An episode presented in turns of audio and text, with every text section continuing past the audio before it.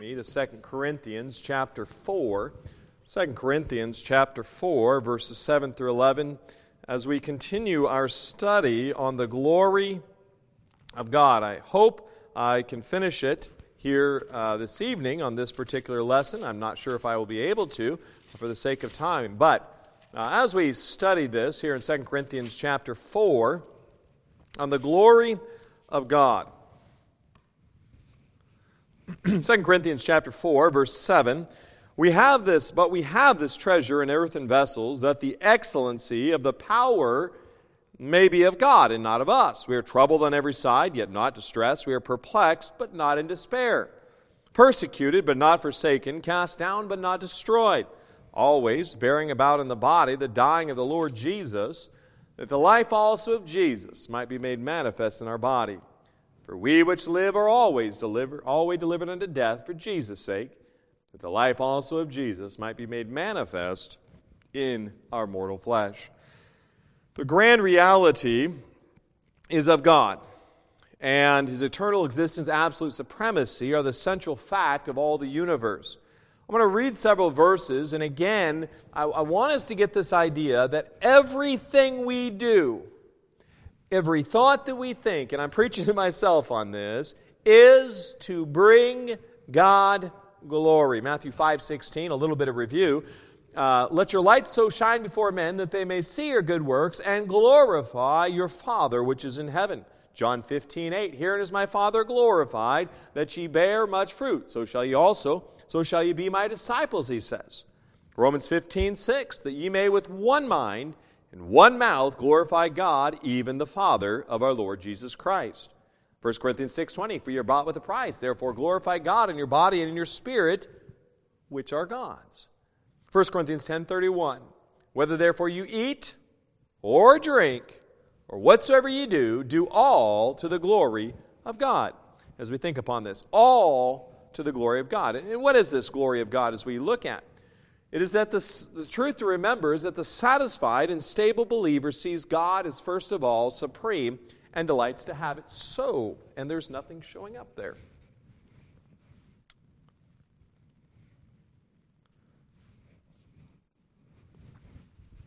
Yeah, well. Oh, well, albeit. All right, so as we continue on this, that the glory of God is His supremacy. Think about this. And the glory of God is that He is first. There is no other. I mean, the very fact, if you think, in his first, his supremacy, it's like Mount Everest. It's the tallest of all the world's mountains. Yet, Mount Everest has been conquered, yet Christ has never been. Now, as we think about this, falling short of the glory of God, Romans 3.23, man was created to bear witness of God's unique excellence. That's his purpose. But when Adam fell, his darkened nature put himself first rather than God. He fell short of the purpose. Romans 3:23, for all have sinned and come short of the glory of God. Now, and it is precisely because God's people in recent years, this might seem rather heavy, but we have come upon a Christianity that is rather malnourished. It may be that as we look at this, that he fell short of per- his purpose of reflecting and enjoying God's unique excellence, his glory. This is what man fell from. I mean, in the whole aspect of Mount Everest, Edmund Hillary and Tenzing Norgay, they, they did come to the top of Mount Everest. It was March 10th, 1953. They had to make a 188 mile hike uh, from Kathmandu to the base camp of Mount Everest at 17,000 feet. He and his fellow climber there, uh, Edmund Hillary and Tenzing Norgay, as they would get there, they would come to the top of the mountain on March 29th, two, May 29th, excuse me, two months later, with a view from the top of the world.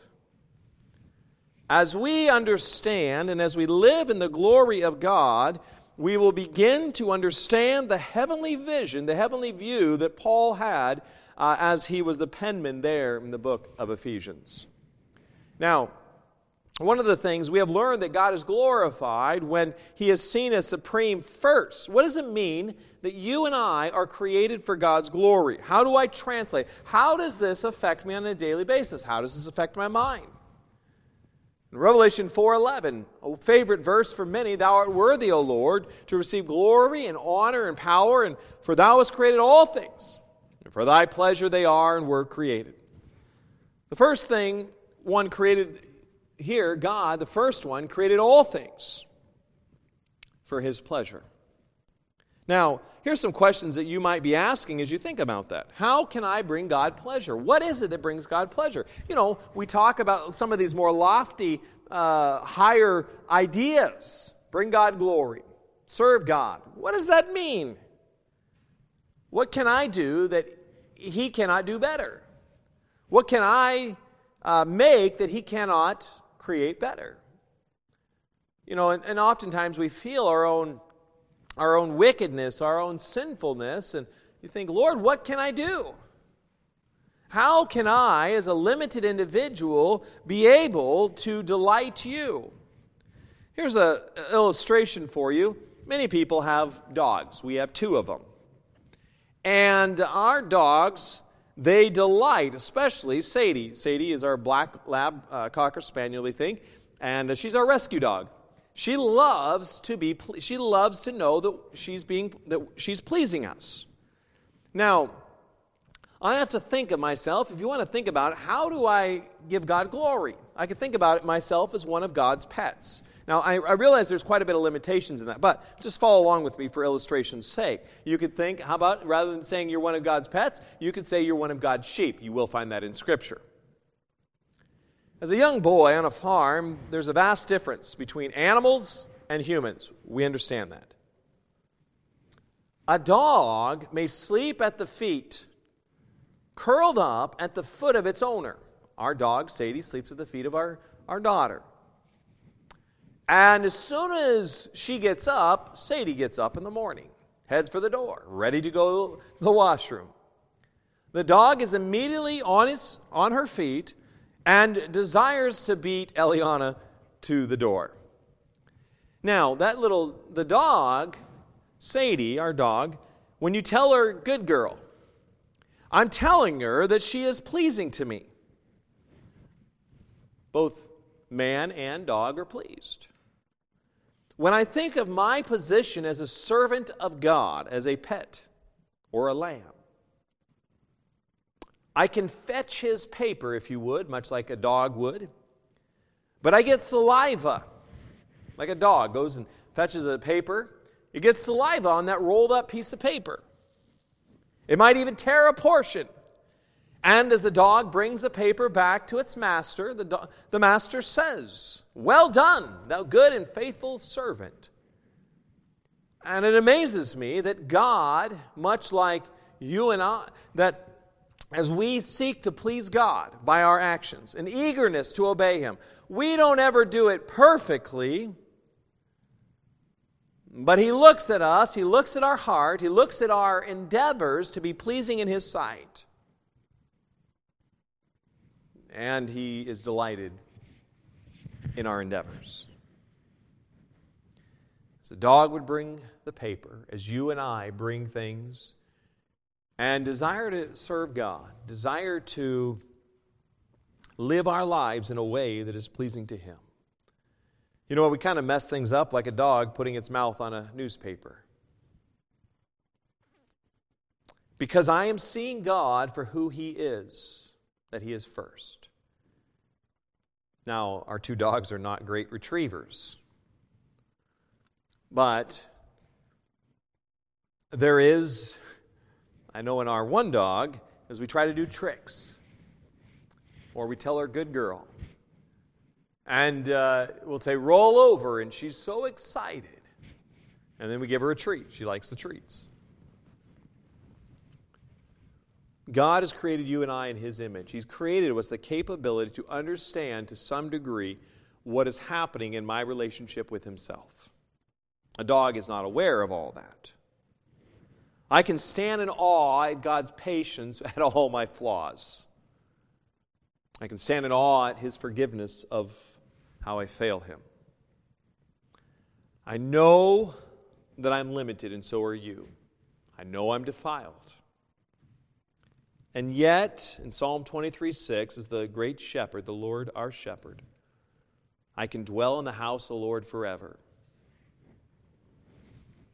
I want to be, and I want the world to know that He is the best.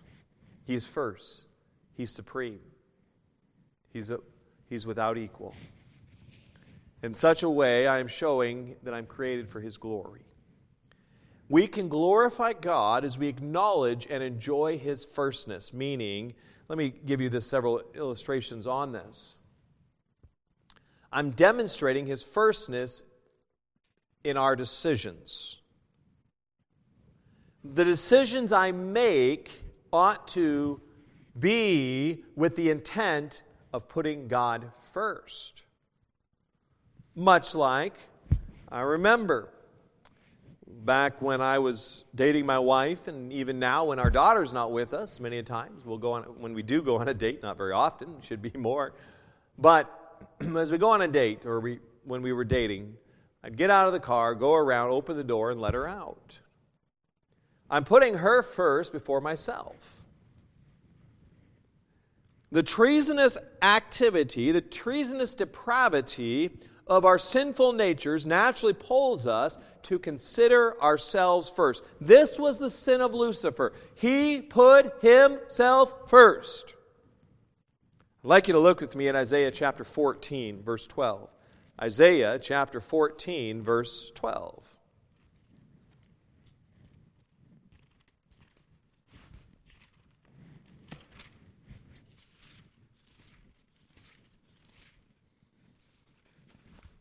Isaiah 14, verse 12. How art thou fallen from heaven, O Lucifer, son of the morning? How art thou cut down to the ground, which did weaken the nations? For thou hast said in thine heart, I will ascend into heaven, I will exalt my throne above the stars of God.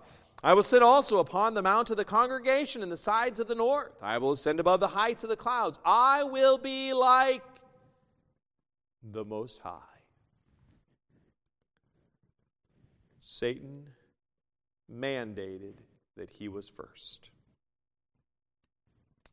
He demands what rightfully belongs to God.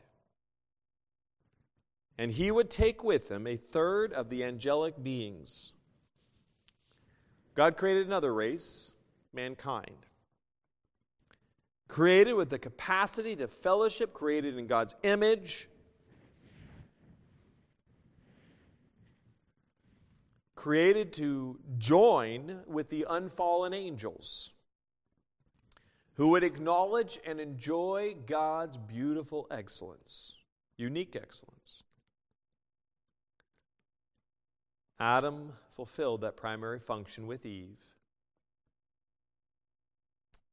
in being created in God's glory until until Eve listened to the serpent and joined the rebellion of Lucifer. And Adam willfully, willfully ate of that fruit. She was deceived, he willfully ate of it.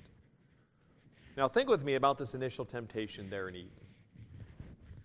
Adam could have glorified God in that temptation if his response had been something like this Eve, I hear what the serpent has said, but it is contradictory to what the first one, what God has said.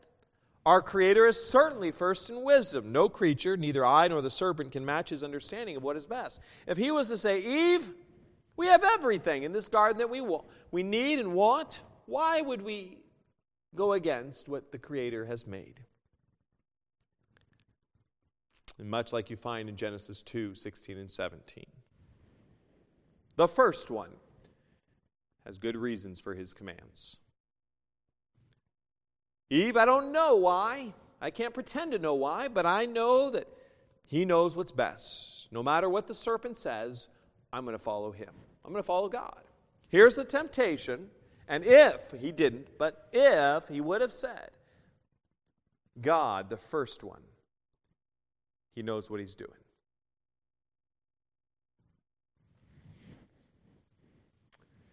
I spoke on this several months ago, but serpent implied that God was withholding something. But God is also the first one in goodness. The serpent told Adam and Eve that they wouldn't die. How could the, how could the first one not be also first in truth? Your eyes shall be opened. If Adam was to say, if I were to listen to the serpent, I would have to deny that the first one is indeed first in all these things. I certainly don't understand, but I will not betray the first one, our Creator God. That's what he should have done. Obviously, we know he didn't. If he would have done that and resisted the temptation, he would have said, I'm going to glorify God. He would have made his decision to put God as supreme in his life. For all have sinned and come short of the glory, of the firstness of God. We fail to put God first. We fail to give him the excellence, the trust, and the obedience that he rightfully deserves. It is at this acknowledgement, as we find in Exodus chapter 20, they're speaking about the Ten Commandments Thou shalt have no other gods before me. He's saying, right, for all of sin sinning, come short, come short of the glory of God we haven't made God first. All of us, it's a daily battle. Don't be confused by the word love in Matthew 22, 37, and 38, right? Thou shalt love the Lord thy God with all thy heart and with all thy soul and with all thy mind. This is the first and great commandment. God like love is self sacrificing that seeks to benefit another. God like love seeks to put God first. Now, it has the element of affection, we understand that. But it is a demonstration of a denial of me first and God first, and putting God first. In 1 Chronicles 29 11, look with me here. 1 Chronicles chapter 29 verse 11 Thine O Lord is the greatness and the power and the glory and the victory and the majesty for all that is in the heaven and in the earth is thine. Thine is the kingdom, O Lord, and thou art exalted as head above all. I mean, David understood it. The health and the happiness of the creature and the delight of the Creator rest upon the creature's worship of God as supreme, first of all. And there is none else. It is totally unrighteous that it should be in any other way, in any other view of nature other than God supreme, God first. 2 Corinthians 5 14 and 15. For the love of Christ constraineth us, because we thus judge that if one died for all, then we're all dead, and that he died for all. All they, and died for all, that they which live should not henceforth live unto themselves, but unto him which died for them, and rose again. Again, an admonishment and a response as Paul is teaching the Corinthian believers listen, live unto him who died for you. Don't live for yourselves. Again, the glory of God. The only acceptable response that we can make to God is in repentance and live for Him, which is an obedient lifestyle. The world speaks much today about psychological disorders. But the great disorder is that man should place himself first before God. This is what man has done. The greatest disorder is that any man should place himself first before God. That is a disorder. That disorder will lead to problems. It is a mutiny of the creature, mankind, against God, the Creator. Romans 6:23 for the wages of sin is death but the gift of God is eternal life through Jesus Christ our Lord. It is a and the penalty for failing to put God in his proper place is death. Mankind was willfully banished by God to the ship of his life while the creature stands self confidently at the helm, usurping God's rightful place as first in command. Man stands in defiance of God, saying, You will not tell me how to live my life.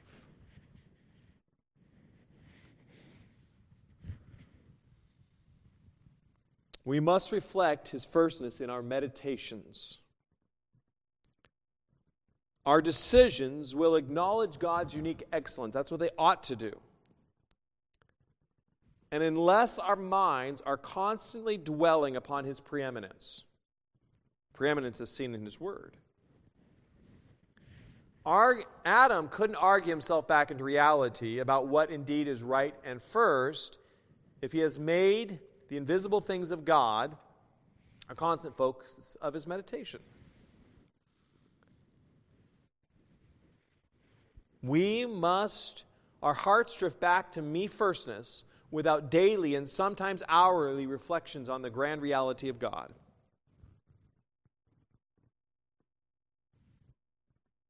We must reflect, as we spoke about two weeks ago, on the invisible things of God. I must focus on who God is. I can't see God now. Seeing the invisible, looking at the hope set before us. I focus when I get my mind off of the invisible things of God and only on to the here and now, I begin to become me first. We must declare God's firstness in our evangelism. I'd like you to look with me at Psalm 96.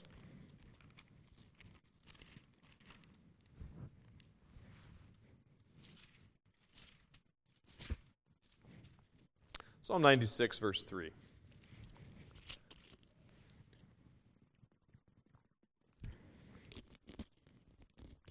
Psalm 96, 3. Declare his glory among the heathen, his wonders among all people.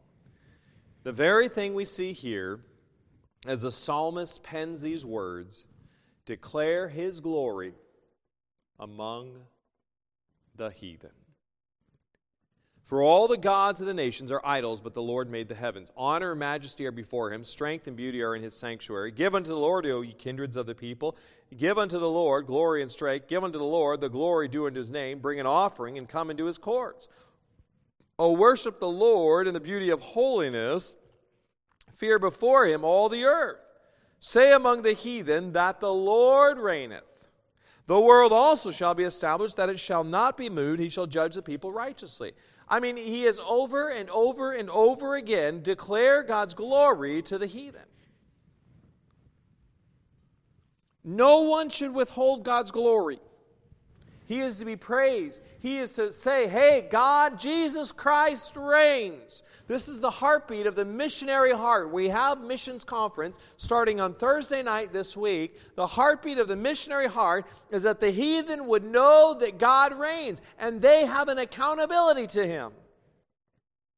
Evangelism is a natural response of a heart that sees God as supreme. In Psalm 21:13, "Be thou exalted" is the language of a victorious spiritual experience. A.W. Tozer sums up what we have been looking at and reverently reflects on his words as we close this portion of our study, but it's a little key to unlock the door to the great treasures of grace. What ought to happen is that the seeking man must see God as be thou exalted, right? Lift up God. Religion, Catholicism, Mormonism, Hinduism, JWs, you name it, ism and schism. It elevates man as having the ability to somehow merit his way and work his way into the graces of God. Be thou exalted is I can't do it. Jesus did it. I'm coming to him. We are made in God's image. And how frequently do I not just take God as my all? God was my original habit. God was mankind's original habitat. And our hearts cannot but feel at home when we enter into that ancient and beautiful abode. If you want to be true to yourself, glorify God. The idea of being true to yourself is a me focus. But if you want to be true, you got to put God first. God is preeminent, and that is his rightful place. Let me read a quote for you. A man who is not rejoicing in the reality that God is supreme, the first and the greatest, and who is not ordering his own thoughts and decisions accordingly is living a life with a severely flawed worldview. They live out their lives in Christian mythology. And I spoke about that. Well, I, I, think if I do this, it'll make God happy. I think if maybe this bad thing happened in my life, so this could happen, and da da da, and I'm the center of all that's happening there.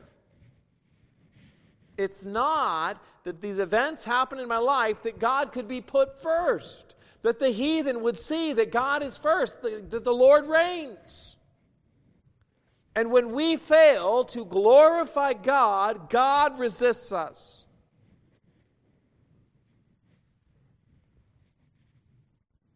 We must ask ourselves, I've got several questions to ask you here, uh, just as you think about this. First of all, a little concluding thought here further. Seeing God as first and living in the light of that reality is the initial step toward vibrant, joyful Christianity. Here's some questions I want to ask you. Have you come to a time in your life when you recognize you were living for yourself and you were broken by the realization that you're robbing God of His glory? What did you do about this? Do you realize, as you and I live our lives, as we interact with people and try to have people see how smart I am or how smart you are or how, how uh, uh, I'm going to let that person know my thoughts, that I am robbing God of the glory that he deserves.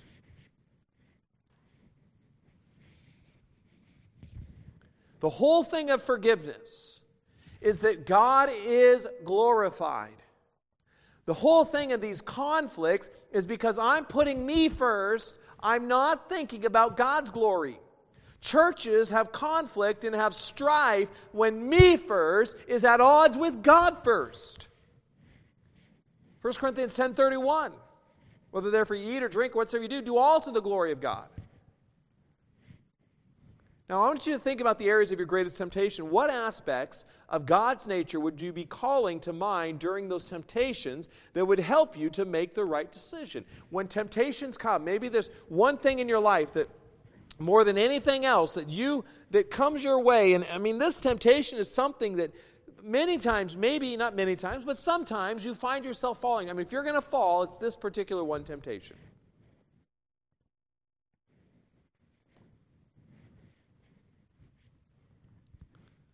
Number three, how can you bring pleasure to God today? When you go to work, you're there with your family, how do you show that God is first? How do you show that you have a relationship with Him? What place does the reading and studying of God's Word have in your life? How important is it for you to just spend some time with God? What have you seen recently in your devotions of the invisible God that has altered how you view life, how you've handled life. In the past, how has your view of God been wrong? How have you had a Christian mythology? Right? As I going back to the discussion on that, the Romans would they were fearful of their gods or their concept of whatever these gods were that they believed in, but they were trying to appease the gods by their actions. So again, they're in charge as they think of their destiny before the gods, trying to appease these deities, hoping that they've done enough to merit the good graces. And so many Christians, this is where legalism comes into play.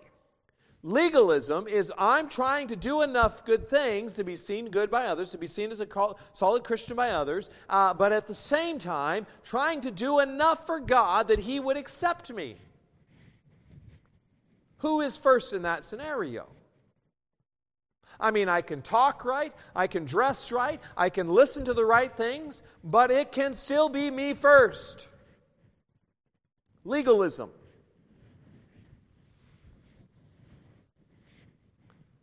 A transcendent worldview. Transcendence is a theological and philosophical term that means that something exists above and apart from the material world.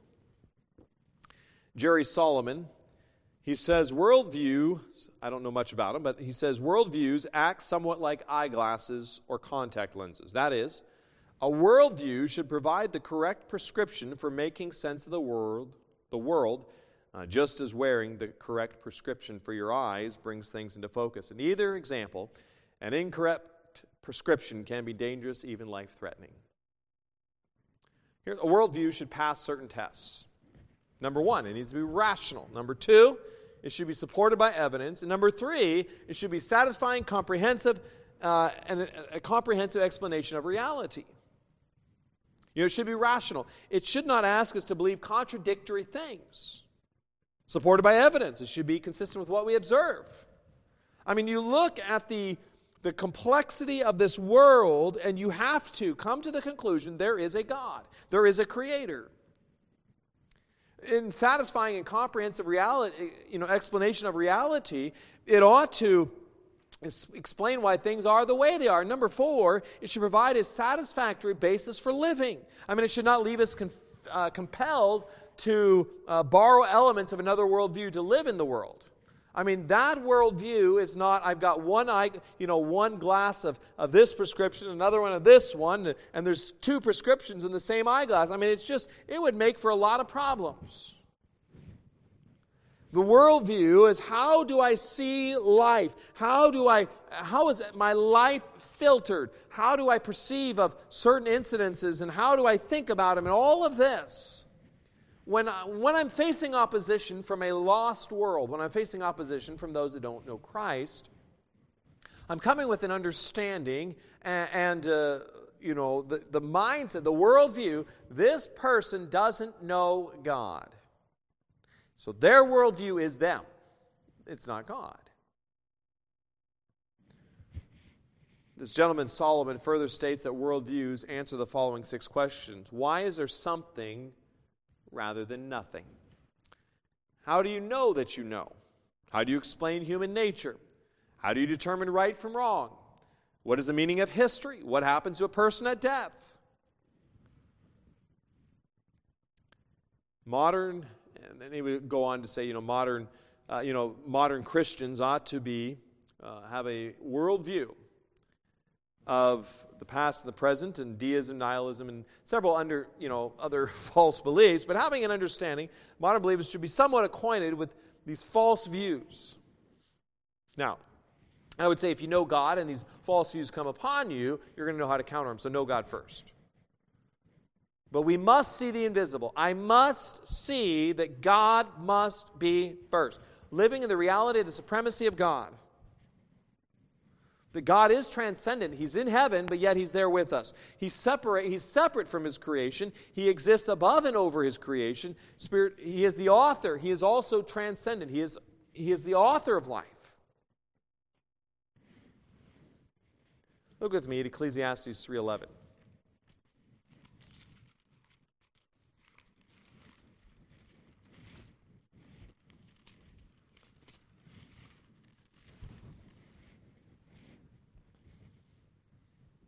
God has given man a sense of the transcendence. Ecclesiastes 3:11.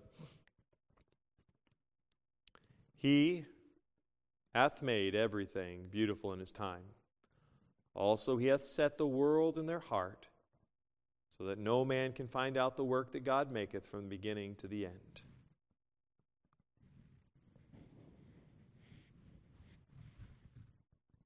The eternity is that there is more than this life.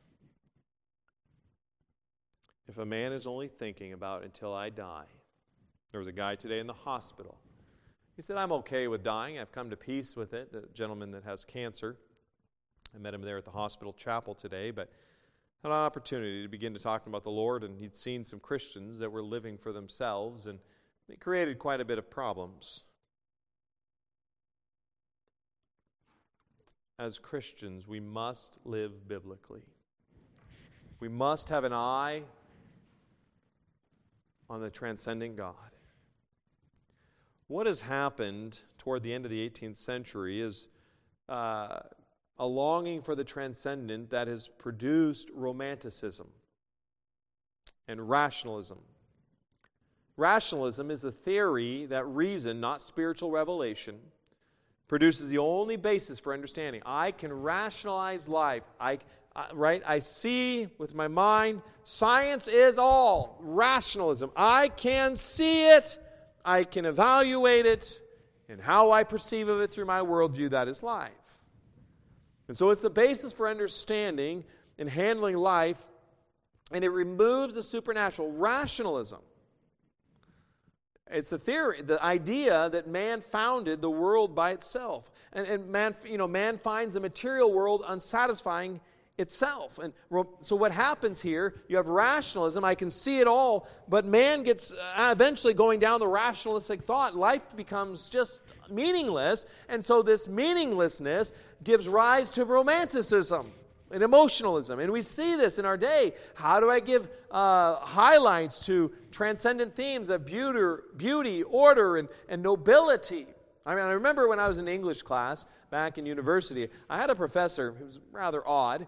Uh, but it was always like, oh, we were reading these books and we're trying to find all these hidden meanings and all this other stuff into it. It was kind of wacky, but, anyways, without God to inject humility into the worldview, what it does in this romanticism is it produces a snobbishness of high culture in some, and in others, a diminishment of a of what people see in the world. But there's a primitivism. And what this does is it extols the virtues of man, that man is born good. It pr- promotes the goodness of man. Man is only bad because he, you know, he had a bad environment growing up. It teaches the idea that evil comes from structure and tradition. And we must get back to nature. Kind of an, even a pantheistic way of life. I mean, a lot of the thinking that we have today in this, what, the, what is pervasive throughout the world is there's no accountability. There is no acceptance of responsibility for bad actions. Romanticism verified what was the soul's quest for something beyond the material world. There has to be more, and so we need to find it. Thus gives rise to a lot of the New Age and everything else that comes. Lord Byron, called the model romantic, wrote The great object of life is sensation. To feel that we exist, even though in pain, it is this craving void which drives us to gaming, to battle, to travel, to intemperate but keenly felt pursuits of every description. You go to a, someone goes to a concert, oh, I just felt so good. You even get into Christianity, this romanticism, oh, it was such an experience. It's all about the sensations. Romanticism attempted to restore a sense of transcendence, but it didn't. It is the same craving void for a transcendent reason for existence that drives the interest in the spiritual pursuit of today's New Age movement, neo paganism, which is new paganism, the signs and wonders movement of the charismatics, spiritual box office hits, and goddess religions. I, I mean, it is unbelievable the amount of stuff we're seeing today in the promotion of people as goddesses. Unbelievable. I mean, you find it in, I've, I've seen it in music and sports and all these sorts of things. They highlight, I mean, they're talking about these people as goddesses. Even recently, I was listening to this particular podcast. There's a, a gentleman, he's a former Navy SEAL. And uh, uh, they had a little Zoom meeting or whatever you could watch or YouTube or something. And so I watched it, and this one guy was asking this former Navy SEAL who's done very well for himself. He's a consultant for high, biz, you know, high profile businesses and such. And uh, this young man, he asked him, he said, Oh, you're like a god. He said, Well, and the, the guy, he said, No, I'm not. but there's this thinking that somehow you've gone through all these experiences, and so you have some enlightenment that I don't have, and you're going to impart it to me.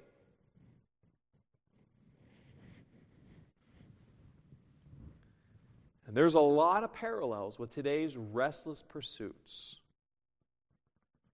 of the passions of life. We who have the truth have lived as if it didn't matter. We have a God who is first in reality. There's a gentleman, Kenneth Meyer, he closes his book on popular culture with a well deserved uh, indictment on churches in general. He calls it a lost opportunity. He says in the two decades since the cultural collapse provoked by the 60s, there have been numerous laments from a cultural remnant about the loss of a sense of transcendence, absolutes, and human dignity. We've lost, abs- and I would say we've lost absolutes. Things are relativistic, they're uh, subjective, but they are not absolute. He goes on to say many intellectuals are chafing under the yoke of oppression from ideologies that, that see all cultural expressions as political, expressive only of interests of class, race, and gender. There's a mass push against patriarchy, right? Dads and leadership in the home, they push against this. He says, What a shame that these individuals, many of them agnostic or atheistic, could not look at the church and see in its cultural expressions, as well as in its teachings, a living testimony to a culture of transcendence, a dy- dynamic cultural life rooted in permanent things. That gentleman's right. Why is it that people can't look into churches and say that you and I live with a view on the transcendent God? He's in heaven, but He's also with us. We have lived as if truth has not mattered.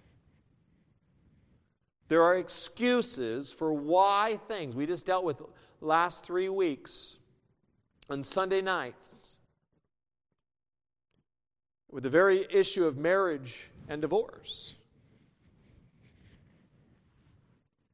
Circumstances have dictated what is right, and we skew the scriptures to fit our conformity to life. Many Christian homes, parents will filter, they'll, they'll bathe their families in a worldview of the world. Uh, they take out the profanity, sure, and, and some of the, uh, you know, take out some of the rock music and the immorality, but there's still a bathing in the world. So the children are seeing worldliness minus all of the excesses. A biblical transcendent view must dictate our view of death, recreation, ministry, work, education, worship, music, art, history, science, entertainment, study, business, love, and a thousand other issues. The reality of God's supremacy means that He has the first and He has the last word on every issue. What does God think about what I'm going to do? I want to filter everything through this book. Final words, and I'm done. Everything is evaluated, in quotes, not on the basis of this is this or that blatantly evil, but does my view of and participation in this or that truly show to the world and testify to our God that He is supreme above everything He has created?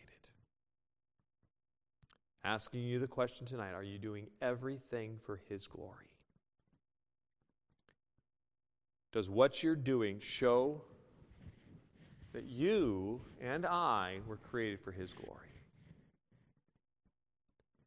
As you think on these truths, the reality of God's supremacy is 1 Corinthians 10:31, whether therefore you eat or drink or whatsoever you do, do all to the glory of God. Declare to the heathen the glory of God, right? Psalm 96 as we read. That's what God's called us to do this evening as a Christian, I just want to challenge you with the thought how are you putting God first in everything? How do you deal with conflict, forgiveness? Right? Forgiving an erring brother, brothers, forgiving an erring sister. If you hold on to it, you're telling God, me first. It is about time that we as believers get past me first and get to God first. That I get to that. And when we think about these truths, it will fundamentally change us. Declare to the heathen the glory of God. I trust as we come to the time of invitation with heads bowed and eyes closed that you would think about that. When you're done praying, feel free to look up and we'll close in a word of prayer this evening.